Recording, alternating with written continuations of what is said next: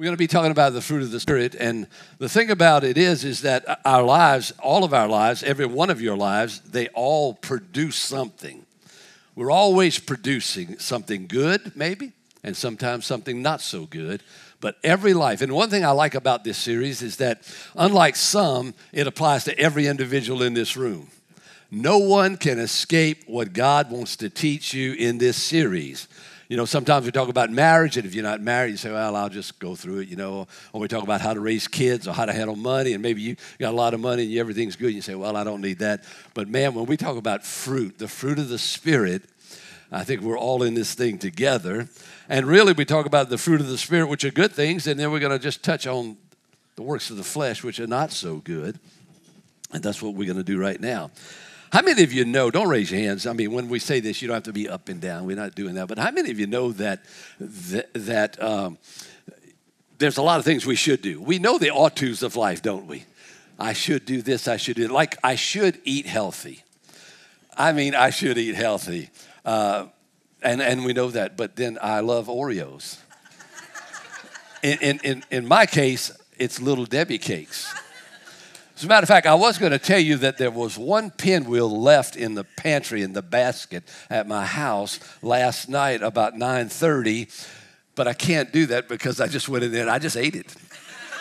I just did it. And don't judge me for it. Okay? Because uh, what did you eat last night at 9:30? And so uh, we, we know what we ought to do, but we don't always do it. And so, the, you know, the, the, the Apostle Paul through the Holy Spirit has taught us a lot. And we're going to be in Galatians chapter 5 for a while. Uh, because first of all, he, he teaches us about the works of the flesh. And in Galatians 5:19, you can read it with me on the screens. It says, "Now the works of the flesh are evident." In other words, they're obvious. Hang on, impurity, sensuality. Come on, there's idolatry and sorcery and enmity and strife, and there's jealousy and fits of anger rivalries, dissensions, divisions, envy, and drunkenness, orgies, my goodness, and all things like this. He said, I want to warn you about that because those who do such things will not inherit the kingdom of God. Now, let, let me just say this that, you know, if you envy something tomorrow, you're not going to hell. You got to understand this, all right? So, so be relieved on that.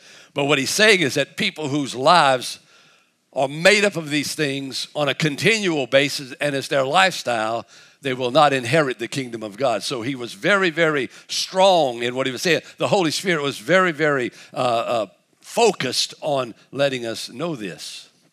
The fruit of the Spirit is different than the works of the flesh. Now, why, why did Paul say this? Why would the Holy Spirit tell us this? Why would we get into all of this? I think it's because he knows that every one of you in this room right now are, are set in a battle. We're all set in an inward battle. We all have this thing going on on the inside of us. We all know that to be true. We might call it the inward battle or the battle of the mind. We call it all sorts of things, but really what it is is just our flesh fighting against our spirit. Galatians chapter 5, verse 16 says, I say, walk by the Spirit or live by the Spirit, and you will not gratify the desires of the flesh. For the desires of the flesh are against the Spirit, and the desires of the Spirit are against the flesh, for these are opposed to each other to keep you from doing the things you want to do. I like what the Amplified says. It says, Walk and live habitually in the Holy Spirit responsive to and controlled and guided by the Spirit, that you will certainly not gratify the cravings and desires of the flesh of human nature without God. That's what the flesh is. It's not just, you know, this. It's, it's, the, it's the person you are without the influence of the Holy Spirit in your life. It's this, it's this thing. I used to say this that the, the, the flesh is first cousin to the devil. Well, well, Jesus said that if you don't follow him, if you're not a believer in what he is and who he is, then your, your father is the devil. So, hey, don't get any quieter on me, would you? All right? Because it's obvious that this battle is going on. Because the Bible teaches us that the flesh has a powerful force in our life to lead us away from God and bring spiritual transformation to your life, which is what we want. Now, most people don't like change. Think about yourself right now. Do you like change? Maybe some of you say, I love change. But most people don't like change, and most people don't like change in their own life. I was sitting this morning just kind of meditating, and I was thinking about, about the Lord, about how powerful He is, how awesome He is, how preeminent He is, how great He is, really how big He is, all knowing, all powerful, everywhere at the same time, operating everything at the same time. And I realized, you know what, Lord, you don't have to change one bit. God does not have to change, but God is in the business of changing you and I. He wants to change you. So if you're the type person who doesn't like change, go ahead and embrace it because that's the whole business of the Holy Spirit is to change you into the image of Jesus Christ. Just to get you I don't know if you know that or not. God's big deal is not just to get you in a church service once a week or even to have you read your Bible regularly, or even to know a few Greek words. God is into changing you from what you were into who He is. I think that's great. Don't you want that? Get ready for it because uh, you know, the Bible teaches us that the flesh profits nothing. So if you're relying upon your flesh, your intellect, your power of thought, you know, your, your good life, your, your, your good standing in the community, don't rely upon that because the flesh profits nothing. And then Paul also says that flesh and blood cannot inherit the kingdom of God. So there's something above that. And then Paul also says that we are to put to death the deeds of the flesh by the power of the Holy Spirit. And so we're working on this thing, trying to get this thing going. There's this flesh we know. I can't stand my flesh. My flesh doesn't love God. My flesh never wants to do what God wants me to do. My flesh is always lazy. It's a lazy bum. My flesh stinks. My flesh is not in line with God. My flesh is actually my enemy. But then there's the precious, wonderful Holy Spirit that Jesus sent to be my teacher, come on, to be my protector, my guide, my friend, my comforter, to help me. Come on. And that's why we embrace the fruit of the Spirit. Galatians chapter 5 tells us what the fruit of the Spirit is it's love, joy, peace, patience, kindness, goodness, faithfulness, gentleness, self control. Against such there is no law. And those who belong to Christ have crucified the flesh with its passions and desires. The fruit of the Spirit. You're going to hear about that uh, all summer long from different communicators here at Northwood about the different fruits. And today you're going to hear about the fruit of patience. Patience. And everybody said, All right. Patience. patience. Can I define patience? Can I talk about it for just a minute? You know, let me first of all tell you what I don't want to talk about. I don't want to talk about how we have taken the fruit of the Holy Spirit, patience, and we have reduced it to traffic. And the guy that won't go when the light turns green in front of you because he's on his phone. I said it on the way over here. Get off the phone. Or the line at the convenience store with a lady in front of you who waits until the clerk says $6.48. Then she wheels around her shoulder toting abyss and opens the mouth of that horrible thing and begins to try to reach down to find that 32 cents in change at the bottom of her purse. And you've got to be somewhere because you're important. You're so important. We reduce patience to that when in fact patience is fruit of the Holy Spirit. It really comes from a Greek word, and we're not Greek scholars, any of us. Um, but you know we try to make it. It's makrothumia, and what it means is forbearance or refraining, meaning stopping from doing something. Maybe stopping from enforcing something such as a debt or a right or obligation that is due you. You've got this power within you. Patience in the Bible is the quality of forbearance and self control, which shows itself particularly in a willingness to wait upon God and His will. Patience is also the ability to endure difficult people and difficult situations without anger taking hold of you. So, patience is a very, very deep thing. And many of us need to work on that. Makrothumia, it's a, it's a, a word that's it's like a compound word. It's made up of two different words, one meaning long and the other meaning passion. You could look at it this way. Actually, it's, it's sort of like flaring your nostrils, holding it in. If that kid does that one more time. If you say that one more time, you know how it is. Patience is a quality of the Holy Spirit that lives in every believer's life. You have patience if you have the Holy Spirit. You have those fruits, they're there, okay?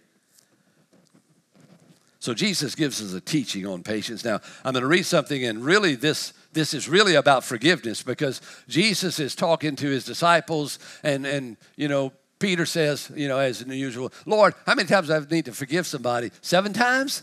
thinking that he was doing a real good deal. And Jesus said, Well, a little bit more, maybe 70 times seven. And then he tells this story I want to read out of Matthew 18, which is about, about forgiveness, but really is about patience also. Therefore, the kingdom of heaven may be compared to a king who wished to settle accounts uh, with his servants. And when he began to settle, one was brought to him who owed him 10,000 talents, which is a lot of money. And since he could not pay, his master ordered him to be sold with his wife and children and all that he had in payment to be made. So the servant fell on his knees, imploring him, Have what? Patience with me, and I will pay you everything. And out of pity for him, because he had patience with him, the master of that servant released him and forgave him the debt. But when that same servant went out, he found one of his fellow servants who owed him a, a hundred denarii, which was nothing.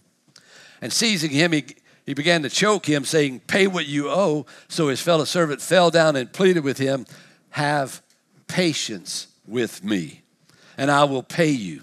He refused and went up and put him into prison until he should pay the debt. And when his fellow servants saw that what had taken place, they were greatly distressed. They went and they reported to their master all that had taken place.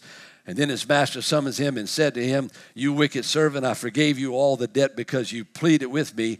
And should you not have had mercy on your fellow servant as I had mercy on you? Isn't it true that, that we who have received such mercy and God has had such patience with us that we should also extend that to our fellow human beings, to have patience with them, and then to extend mercy to them. The mark of a mature believer is one who is able to endure something wrong against them without becoming so inflamed that they seek to have revenge against the one who's perpetrated patience. Patience is one of God's main characteristics. As a matter of fact, God is patient. You see, God is love, God is good, God is patient. He doesn't extend patience, He is patience. Are you getting this? That's who He is. That's why he's able to extend it so readily because he is patient. Ephesians 4 1 says, I therefore, a prisoner for the Lord, urge you to walk in a manner worthy of the calling to which you've been called, with all humility and gentleness, with patience, bearing with one another in love, eager to maintain the unity of the Spirit and the bond of peace. You see the fruit of the Spirit all through the New Testament. In here, here he's talking about humility, he's talking about gentleness, he's talking about love, and he's talking about patience, talking about the fruit of the Spirit. I want to share with you a personal story. Uh, I wrote it down and I want to read it to you because I want to make sure that you get what I'm saying. I've not always walked patiently or perfectly in this area. I just haven't. You know, I've pastored for over 33 years, and in that, you deal with a lot of situations and a lot of people. And I've not always hit a home run in dealing with people. I've made mistakes. I've been very impatient at times with people. And uh, thank God the Lord has forgiven. I suppose He has. Maybe we'll have a talk one day about that. Huh? That's why I hope I live longer. Than I don't know if you ever think about that, standing before the Lord and giving account of absolute every word you've ever spoken. Give account of every action you've ever taken. Not your sin. We're not talking about that. That was judged at Calvary. But you know that old song, Have a Little Talk with Jesus? yeah, well. But anyway, uh, somehow or another uh, positioning yourself in an exchange, uh, you, you, know, this exclusive club of leadership to where somehow or another you feel like you, you've got it all together and other people need to get straight. It's a, it's a pitfall of leadership. So, about five years ago, I found myself in a very stressful and, and almost impossible situation. I acted in a right way, but it produced a very, very negative situation that separated me from people. Love, folks, deeply. It was hurtful and harmful to everyone involved. And each time we tried to remedy the situation, it seemed to just get worse. You ever been there? Just trying to make it right. The only alternative was to go silent and wait patiently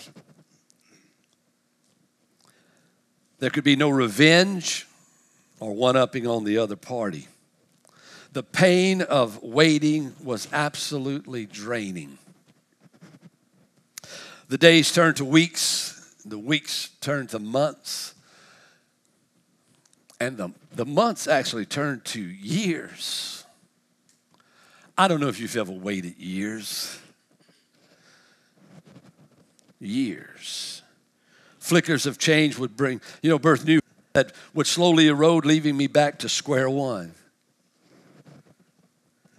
As time went on, still trying to understand who was responsible for what, I at times would lose perspective and, and want to lash out, demanding my rights because I was right in my own eyes.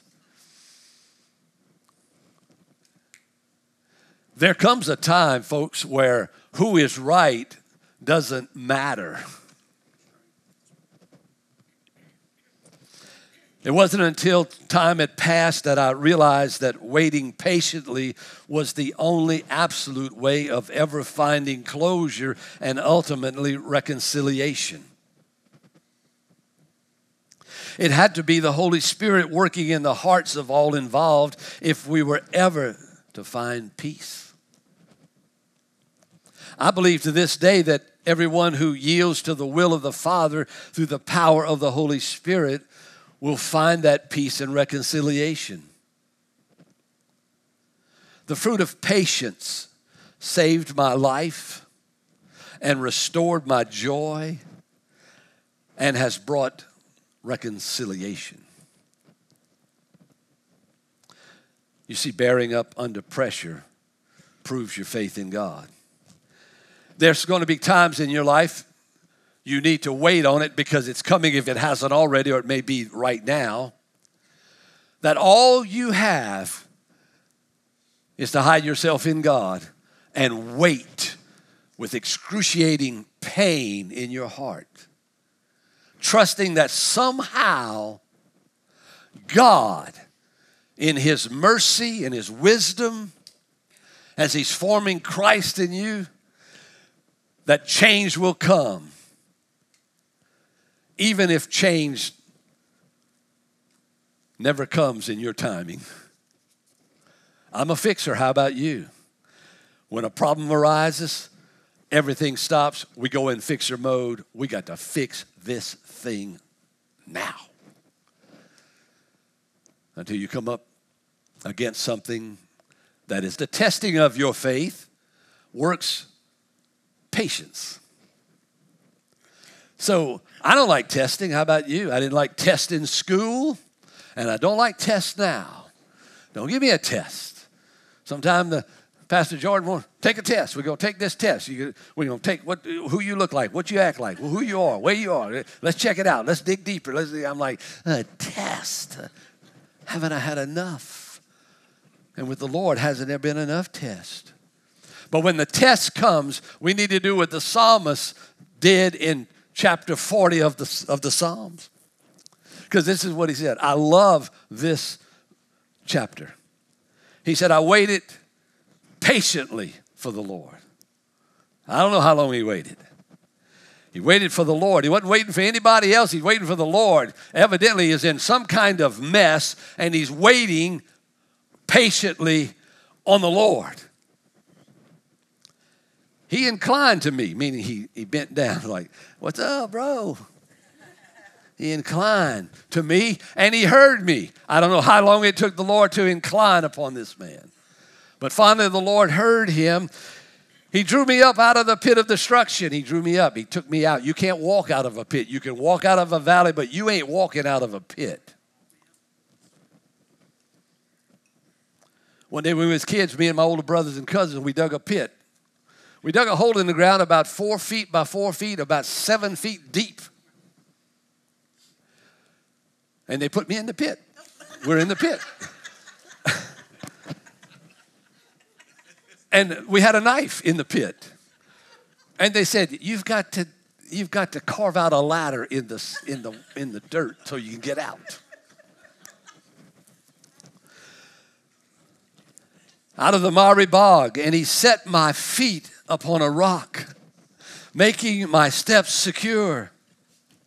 He put a new song in my mouth a song of praise to our God. What is this teaching us? What is the Bible teaching us? The Bible is teaching us that if we'll wait on the Lord patiently, not aggravationally, if that's a word, not full of rage, not hoping for revenge on, on whatever the situation is, not trying to get the one up, not trying to win, but waiting patiently on the Lord, not waiting patiently for people to do this or do that, but waiting patiently on the Lord Eventually, He will hear you. And eventually, He will lift you up out of the miry clay. Just study the life of Joseph, and you will understand what Psalm 40 is saying. Will renew their strength. They will mount up with wings like an eagle.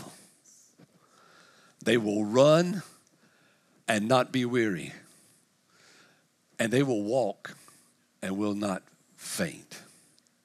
We used to sing that portion of scripture all the time. Some of you old timers remember. They that wait upon the Lord. You know the song. I'm tired of waiting on people. I'm waiting on the Lord. I don't always understand everything when I'm waiting on the Lord. In the last year, we've buried my pastor. We've buried his wife. We've buried three active pastors who passed away instantly, one on an airplane to Japan. Why would that happen, Lord? They that wait upon the Lord shall renew their strength. I don't know if you've ever buried your pastor. Micah, you haven't. Here I am. at my funeral say something nice about me. Everyone deserves that. Everyone. You may have this question. If not, I'm going to give you a question and then you'll have a question. How do I see the fruit of the patience manifested in my life? How are you going to, how are you to have this, this fruit in your life? I think number one is that it's, it's very, very simple. You, you, know, you must be born again. You've got to be a born again believer who has the Holy Spirit operating in your life. The Holy Spirit operating, guiding you and leading you and correcting you and encouraging you. The mighty Holy Spirit, who is God on the inside. Born again. And, and only those who have been born again of God's Spirit have the Holy Spirit living on the inside of them. So it's hard to bear the fruit of patience. God is patient without having God on the inside. So you must be born again. It's very, very simple. It's the only way. Number two, you must be serious about developing a living relationship with the Holy Spirit. I mean, serious, folks. I'm not, you, you know, hey, you know, hey, we, look, we're all people. Come on now, you know. We're serious on Sunday morning from 9.30 to 10.45, if we stretch it. And we're serious, like, Lord, yes, Lord, yes, Lord. But then somehow or another, we step out of this area and we step it, it's being serious about developing. You have to develop. It takes work to develop a relationship with God. It's not automatic. And I thought that after serving the Lord for 43 years, it would be that simple to just got it made on the backside of the hill, sliding on into home plate. Hallelujah for the kingdom. And I have found out that it takes the same amount of diligent seeking now, maybe even sometimes more than it did when we were so excited when things were new. I think relating and submitting to the Holy Spirit is not magic. I don't think it just happens. I think it takes some serious time. Number three, I think you must be disciplined to see the Holy Spirit working in situations of your life. Don't just throw up your hands when something happens. Wait on the Lord. Go ahead and just discipline yourself and ask the question of the Lord What are you, where are you in this, Lord? I don't know about you, but if somebody, you know, hacks me off, which as a pastor for 37 years, I've been like hacked to death so many times. I want to look at the person and say, if only you were right with God, you wouldn't do this. But instead, I've learned to say, Lord, what are you doing here? Evidently, you are sculpting me. and this is all part of your plan for my life. I don't always bet a thousand with that, but it takes discipline. You see, self, self has got to take a second place. Self must get off of the throne of our life and take a place of submission to the Spirit of God if we're ever going to see the fruit of the Spirit alive and operating properly in our life. So get ready. You must decrease. I hate to tell you that. So that He might increase. I know you don't want to hear that. I know we want to increase me. I want to be, no, no, no. I must decrease. You see, I have been crucified with Christ. Nevertheless, I live. But it's not me that lives, but it's Christ that lives in me. And the life that I now live, I live by faith in the Son of God who loved me and gave himself for me. That's, that's what this thing is. I've been crucified with Christ 2,000 years ago. I'm already dead. But the scripture teaches me that I must reckon myself dead. And always work. You got to live by faith, knowing that God is always working to do his will in your life. Oh Lord, all good things work together for those who love God and are called according to his purpose. I can't always see that that thing, as negative as it is, is working for my good. I mean, how is that possible, Lord? Well, it's possible because God's ways are far above my ways. His thoughts are far above my thoughts. How He works is not always the way that I would work. But who is Lord? Who is the king of our life? Who really is in charge of me? Who owns me? Who bought me with the precious blood of Jesus? Who did that? He did that. He owns me. He bought me many, many years ago. So when I when I when I say these things and when we talk like this, what's in your mind? What's going on in your mind? Is it about a person who's wronged you? Is it about a situation that you failed in? Is it about where you lack this wonderful, wonderful gift, fruit of patience?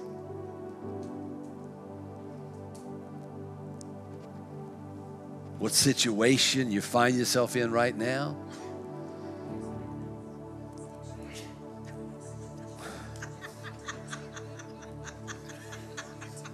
Did I just have a lady's voice there? Y'all give our brother a hand. He, he just he tried to choke it down, but it just it just would not submit. Have patience, brother.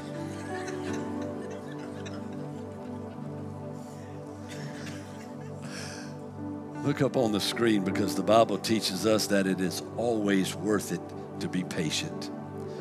It may not be easy, but in the end, it will all be worth it. So never lose hope and keep on waiting for God's perfect timing. Patience does not happen overnight. Patience is a constant and everyday decision. It is a decision to rest on Him and His ways. I wonder if you might bow your head for just a minute and kind of get quiet before the. You see, because patience is the Holy Spirit's gift to you. It's so that you may be able to bear with everything and everyone that comes into your life. God's will for your life is victory. And sometimes it just takes an enormous amount of the fruit of this spirit, patience. Some of you have been through situations where you could say, Pastor, you know what? I, I understand what you said, and, and it does work. And God will get the victory there. Some of you, you're right now, you're, you're in a situation like sort of maybe what I was just talking about in my personal life. And you're wondering, will it ever end? Is there ever an end to the calamity here? And then others of you, you say, well, you know, things have been real good. God is good to me because my life is good. And you haven't yet seen that on the horizon, there's a trial coming to test your faith and to cause you to be more patient. Wherever you find yourself, the first and foremost thing that needs to take place is that you know Jesus Christ. This is serious. Jesus is the only way to heaven. The resurrection is the only way through Jesus Christ. There's no other way except through Him. And so you're sitting in your chair right now, and if you are not completely secure in your relationship with God, and you sit there and you say, you know what, I don't think I'm right. I just don't feel this thing in me. I, I, I've never committed. I want to pray with you right now a simple prayer that was prayed with me 43 years ago that stuck because God was in it. You don't have to be fancy in your words. God already sees your heart. He created you. He's seen every heart, and God says, if you so just say a simple prayer like this, but mean it with all of your heart. And God says, if you believe with all your heart, and if you confess that Jesus Christ is Lord, you will be saved. Say this say, Heavenly Father, I know that I'm separated from you. I'm lost. I'm a sinner.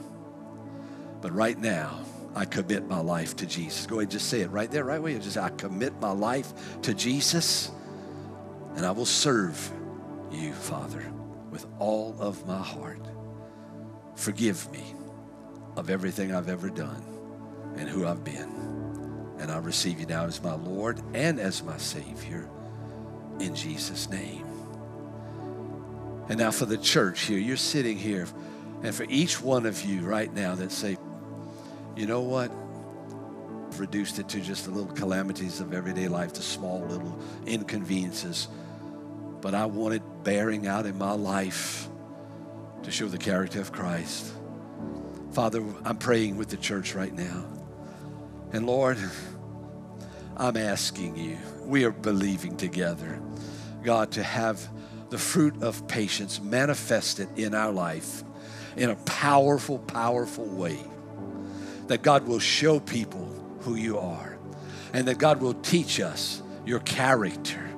God, you made us in your image after your likeness, and sin tore that up, but Jesus came and paid the price. We've received Christ, and now, Lord God, we receive the fruit of patience in its fullness right now.